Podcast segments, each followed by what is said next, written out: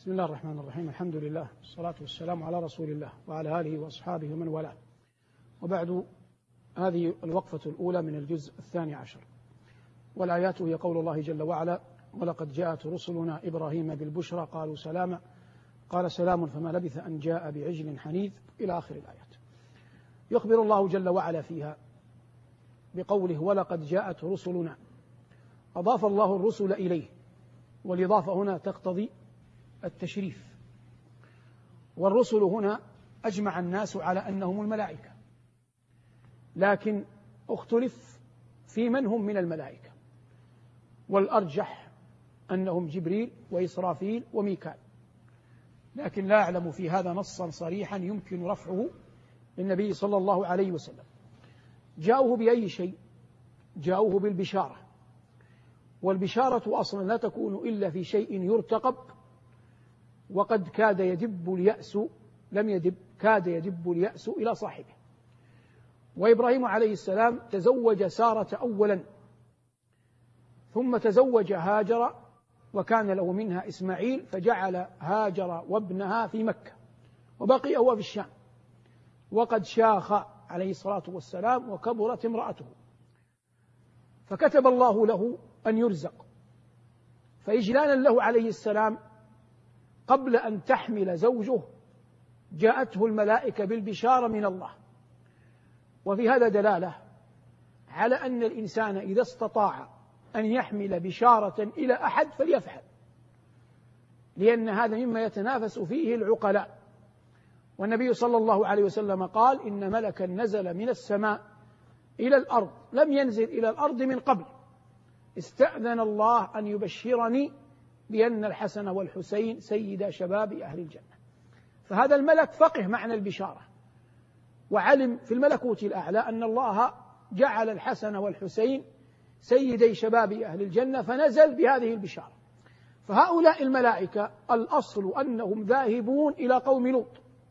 في طريقهم مروا يحملون البشارة على إبراهيم.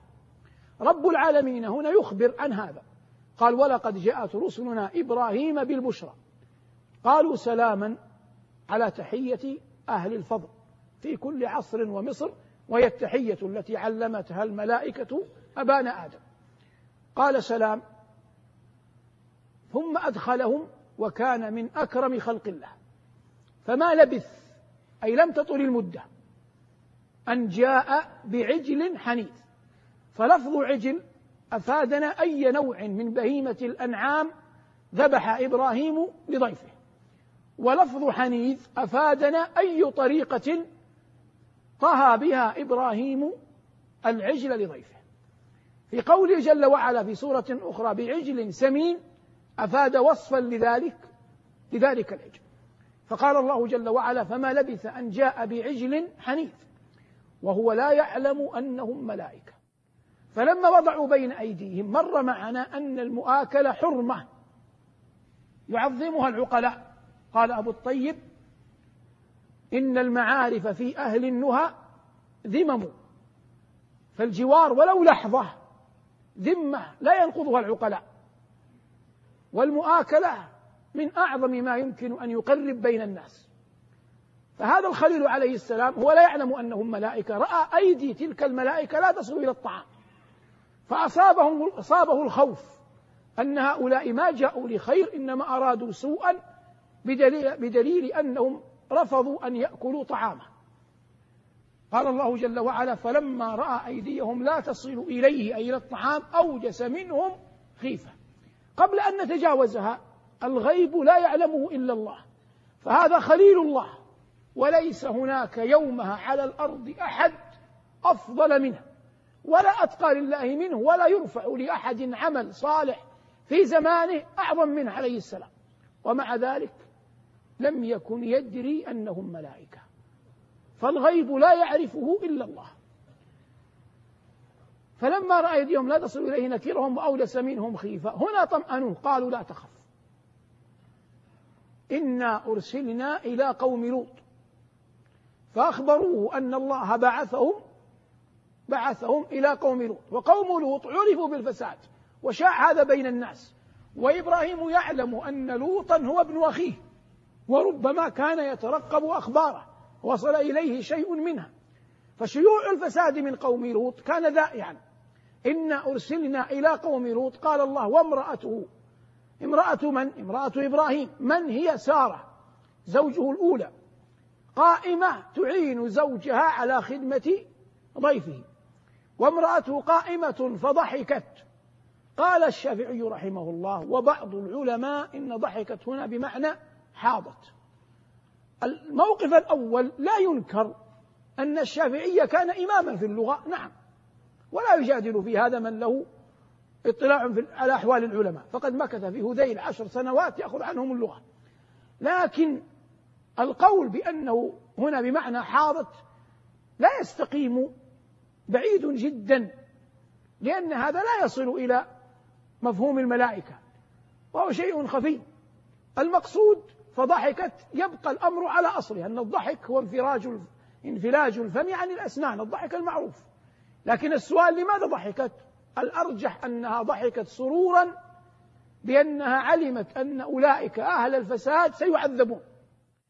فكان هذا نوع من العمل الصالح تعاطفها مع أهل الإيمان وبغضها لأهل الكفر والخسران.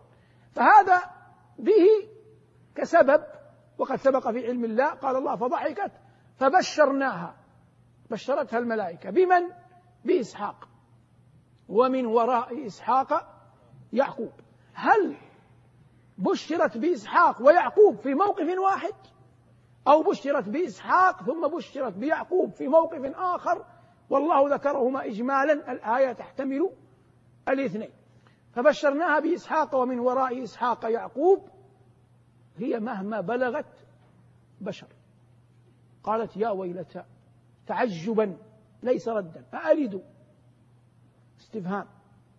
وأنا عجوز وهذا بعلي تشير إليه إبراهيم وهذا بعلي شيخا إن هذا لشيء عجيب. أما كونه عجيب فنعم فأجابتها الملائكة قالوا وتعجبين من أمر الله؟ رحمة الله وبركاته عليكم أهل البيت. فقد كان لآل إبراهيم لبيت إبراهيم مقام جليل جدا عند الله. رحمة الله وبركاته عليكم أهل البيت. إنه أي الله حميد مجيد. هذان الاسمان الله جل وعلا يشكر من شكره وهو مجيد يضفي بالرفعة لمن اتقاه. ولهذا قال الله هنا إنه حميد مجيد. ما كان في قلب إبراهيم من روع وخوف لما قبضت أيديهم عن الطعام لأن الملائكة لا يأكلون قال الله جل وعلا فلما ذهب عن إبراهيم الروع زال ما كان يخشاه من أنهم أعداء له من أنهم أعداء له أخذ يجادلهم في لوط خوفا على ابن أخيه. قال الله جل وعلا فلما ذهب عن إبراهيم الروع وجاءته البشرى يجادلنا في قوم لوط وحتى لا يقع في قلب أي أحد شيء من سوء الظن بإبراهيم أثنى الله عليه. قال الله إن إبراهيم لحليم أواه منيب. كثير الأوبة إلى ربه كثير الصبر على من يخطئ عليه بأعظم آية. قال ربي إنهن أضللن كثيرا من الناس ومن تبعني فإنه مني ومن عصاني فإنك غفور رحيم. ثم لما فرغت الملائكة من البشارة لإبراهيم عليه السلام وأخبروه بما وقع بما كان ومرادهم ذهبوا عليهم السلام إلى قوم لوط. وهذا ما سنبينه إن شاء الله في الوقفة الثانية مع قول الله جل وعلا ولما جاءت رسلنا لوطا سيء بهم وضاق بهم ذرعا وقال هذا يوم عصيب. تعالوا ساعة نؤمن مع القرآن. مع القرآن. هذه الوقفة الثانية من الجزء الثاني عشر. بينا في اللقاء الأول أن الملائكة جاءت إبراهيم بالبشرى والله قال فلما ذهب عن إبراهيم الروع وجاءته البشرى يجادلنا في قوم لوط إن إبراهيم لحليم أواه منيب. قال الله سيء بهم وضاق بهم ذرعا. لا على أنهم ضيوف لكن على حالهم وما سيترتب من دخولهم بيته. فقال الله وضاق بهم ذرعا وقال هذا يوم عصيب. وليس في هذا اعتراض على القدر لكنه وصف لل لليوم وصف لليوم لا سب للدهر حتى يفهم المعنى. وجاءه قومه يهرعون إليه. المشهور أن زوجته هي التي أنبأت قومه بأضيافه. وامرأة نوح كانت تقول للناس إنه مجنون. وامرأة لوط كانت تخبر الناس بمن يأتي لوطا من الأضياف. فكلا المرأتين خانت زوجها وكل منهما لم يقع منها إيمان البتة. وهذا يدلك على أن الهداية بيد من؟ بيد الله. فامرأة نوح تبيت وتطعم. على فراش عبد قال الله فيه إنه كان عبدا شكورا. وامرأة لوط تبيت وتطعم مع لوط عليه السلام. الله يقول فآمن له لوط يعني لإبراهيم.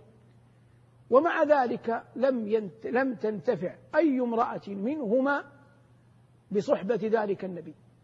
وآسيا بنت مزاحم تبيت وتطعم مع أكثر الكفرة مع فرعون. ويلقي الله في قلبها في قلبها الإيمان. والهداية نور من الله جل جلاله.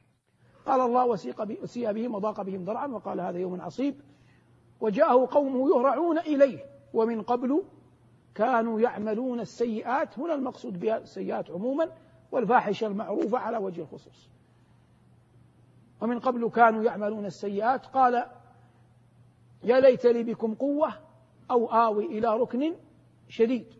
مر معنا أن لوطا عليه السلام كان مهاجرا من الشام إلى أرض سدوم ليس منهم فليس له عصبة تحميه كما كان أبو طالب يحمي النبي صلى الله عليه وسلم.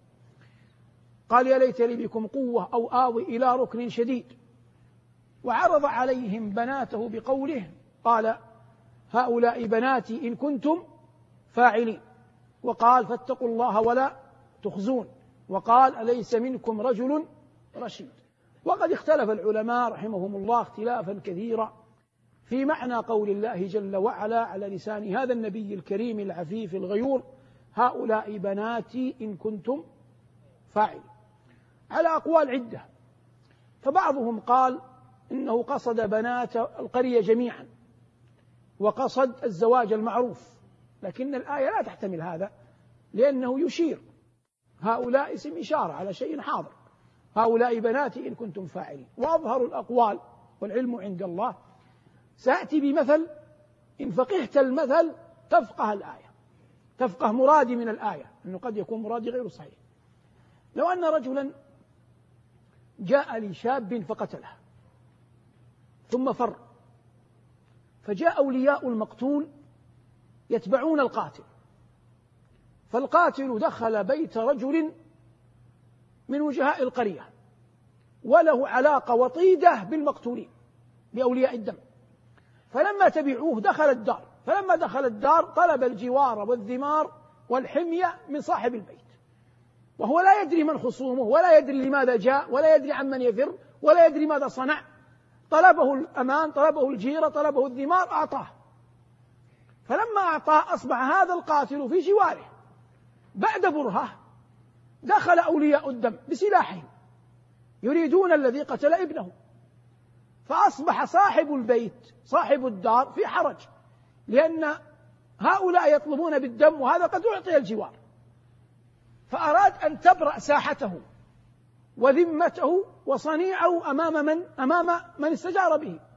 فقال لل للقادمين لأولياء الدم قال اقتلوا أبنائي بدلا منه. اقتلوا أبنائي بدلا منه. هو يعلم يقينا أن أحدا منهم محال أن يقتل أبناءه. لما؟ لأنهم لو قتلوا أبناءه جميعا لن يستفيدوا لن يستفيدوا شيئا. ما ذهب الجرح الذي في قلوبهم؟ عندما قتلوا ابن جار لهم ابن صديق لهم لو قتلوا مئة. ما خرج الشيء الذي في قلبهم؟ هم قلبهم على هذا القاتل. لكن هذا القول منه يجعل ساحته تبرأ مع من؟ تبرأ مع من استجار به. يعني أنا ماذا أفعل لك أكثر من هذا؟ ماذا يمكن أن أصنع لك أكثر من هذا؟ ماذا يمكن أن أقدم لك أكثر من أنني عرضت أبنائي وهم؟ وهم رفضوا. لكن ما الذي جعله يعرض أبناءه؟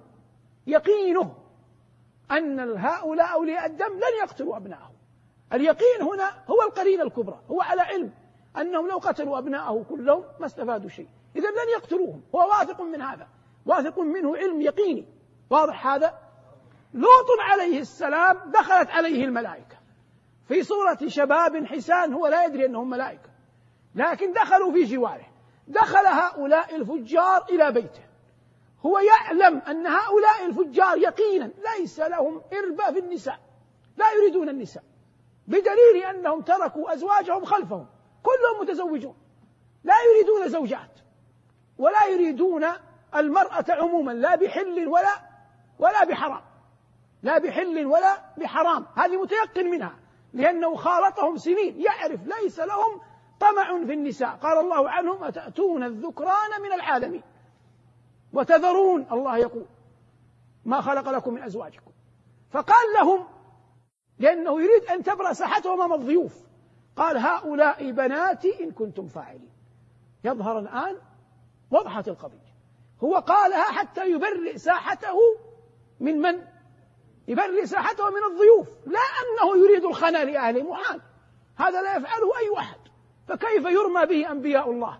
لكن هو أراد أن تبرأ ساحته لأنه على علم ويقين بأن أولئك القوم لن يلتفتوا. لذلك الدليل والقرين أنهم قالوا لقد علمت ما لنا في بناتك من حق. يعني لا نريد مطلب في بناتك قد علمت طبعنا وعلمت حالنا وعلمت ما نريد. نحن لا نبتغي نساء لقد علمت ما لنا في بناتك من حق هم فهموها. وإنك لتعلم ما نريد. أنت خبرتنا وتعرف ما نريد. فخرج هنا لما اشتد الكرب جاءت قدرة الرب.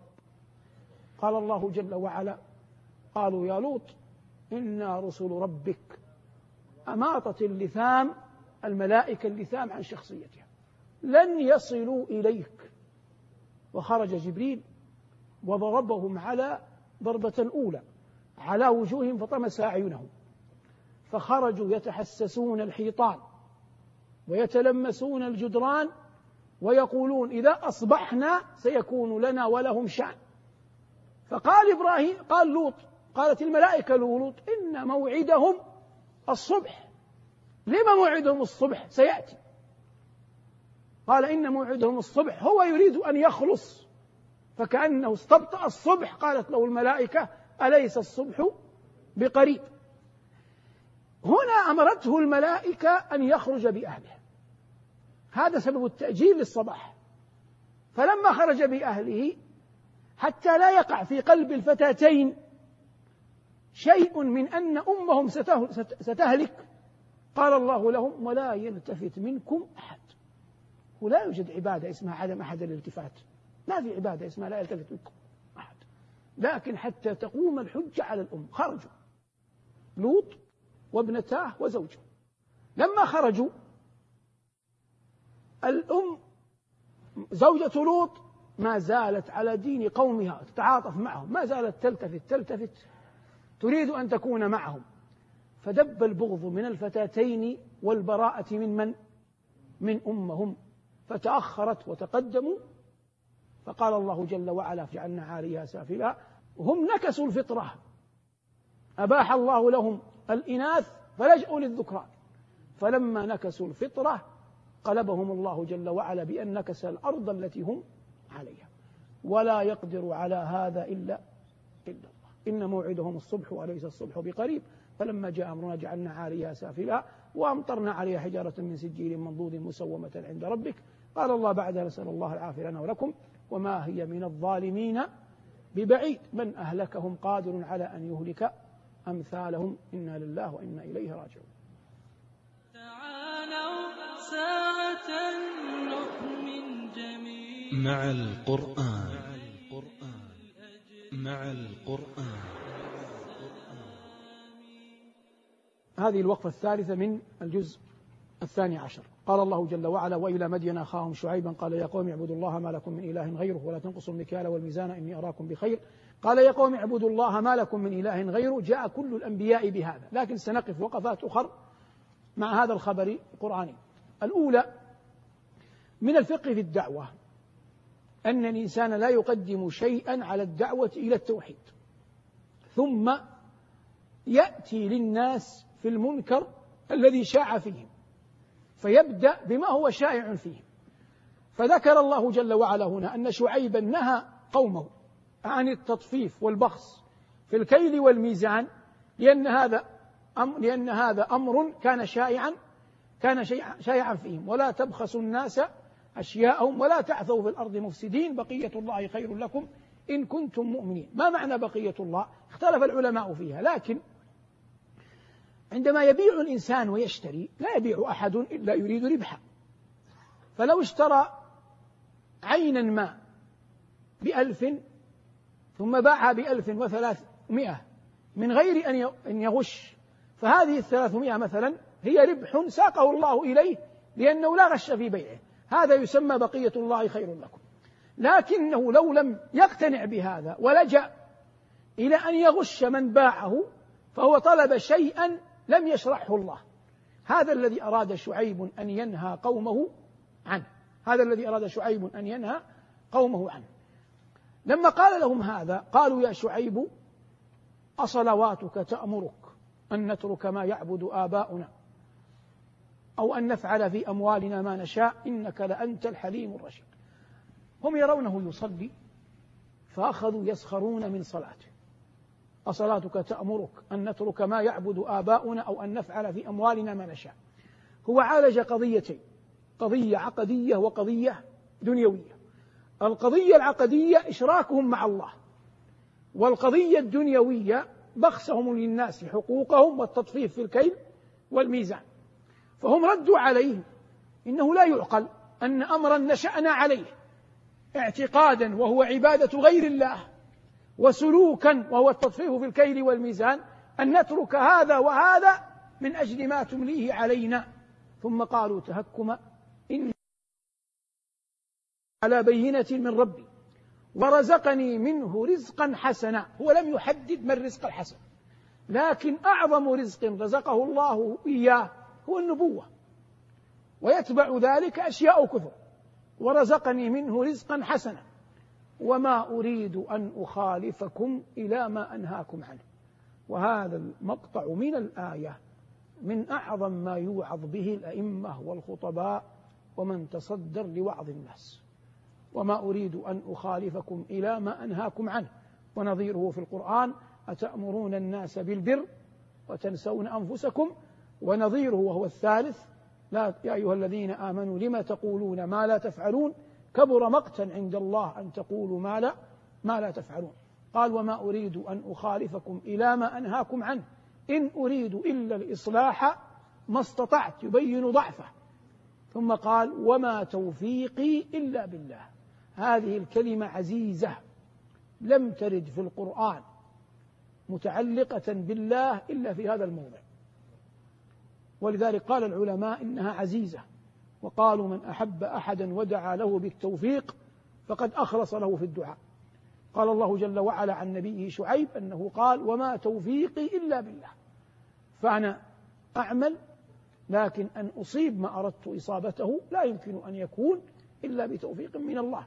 وما توفيقي إلا بالله عليه توكلت وإليه أنيب. والتوكل عبادة قلبية كل يدعيها لكن ليس كل أحد يقدر له أن يأخذ بأسبابها على أتم وجه وأكمل نحو.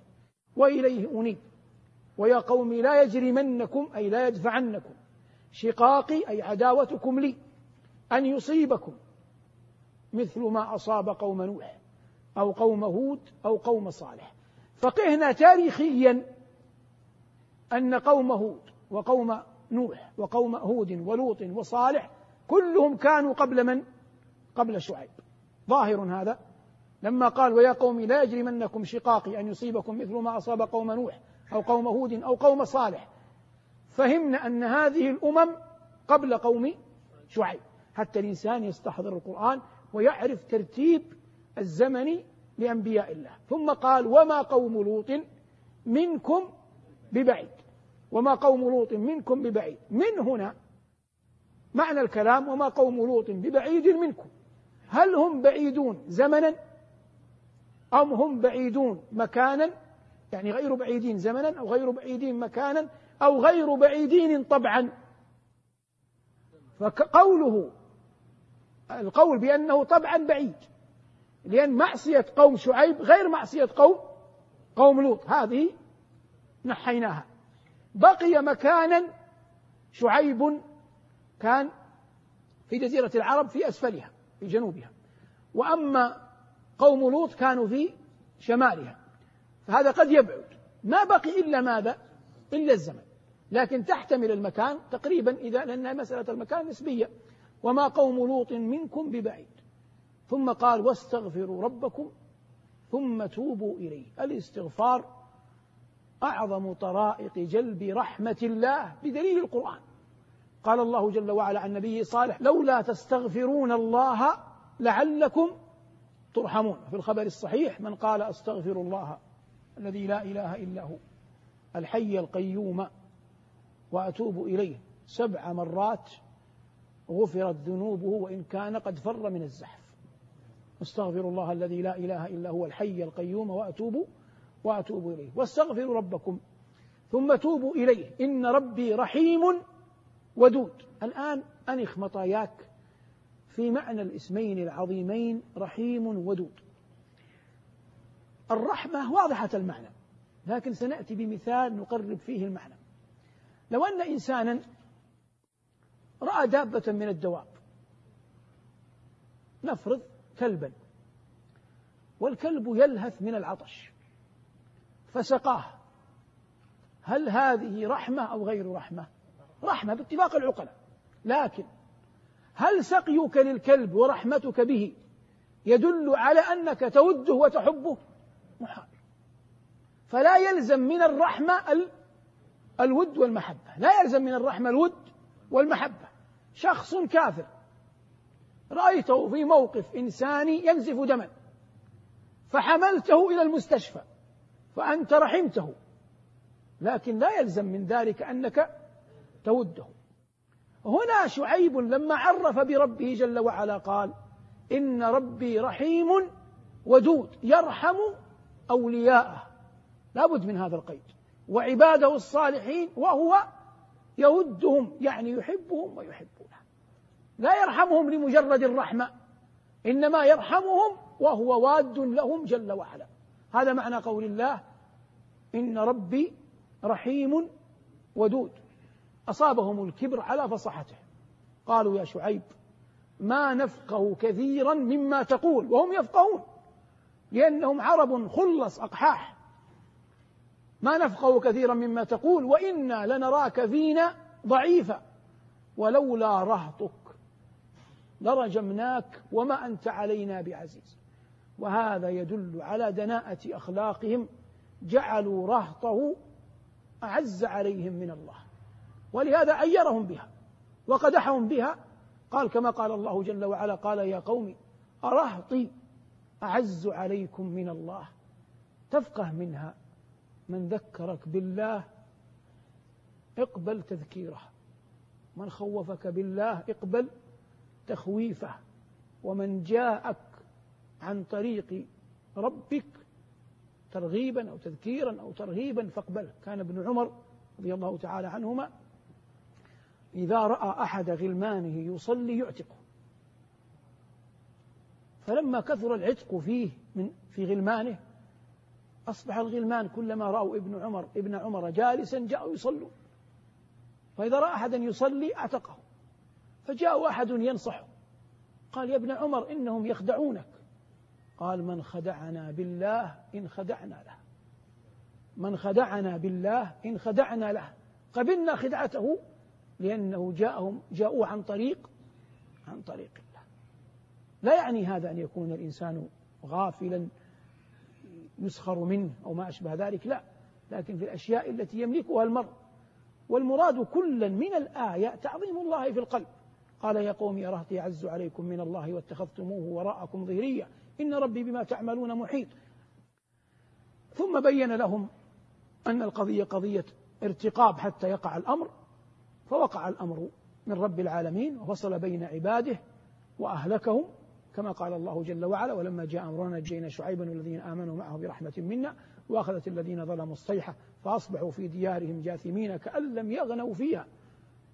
قال الله ألا بعدا لمدين كما بعدت ثمود.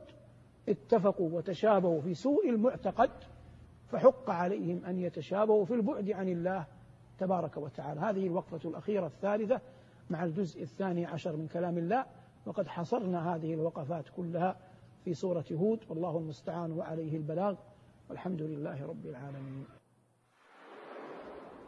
مع القرآن نحيا في سلام فخير الوقت في خير الكلام.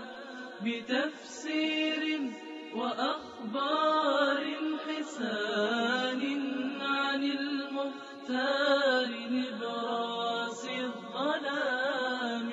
مع القرآن إحساس تسامت به الأرواح في أعلى مقام.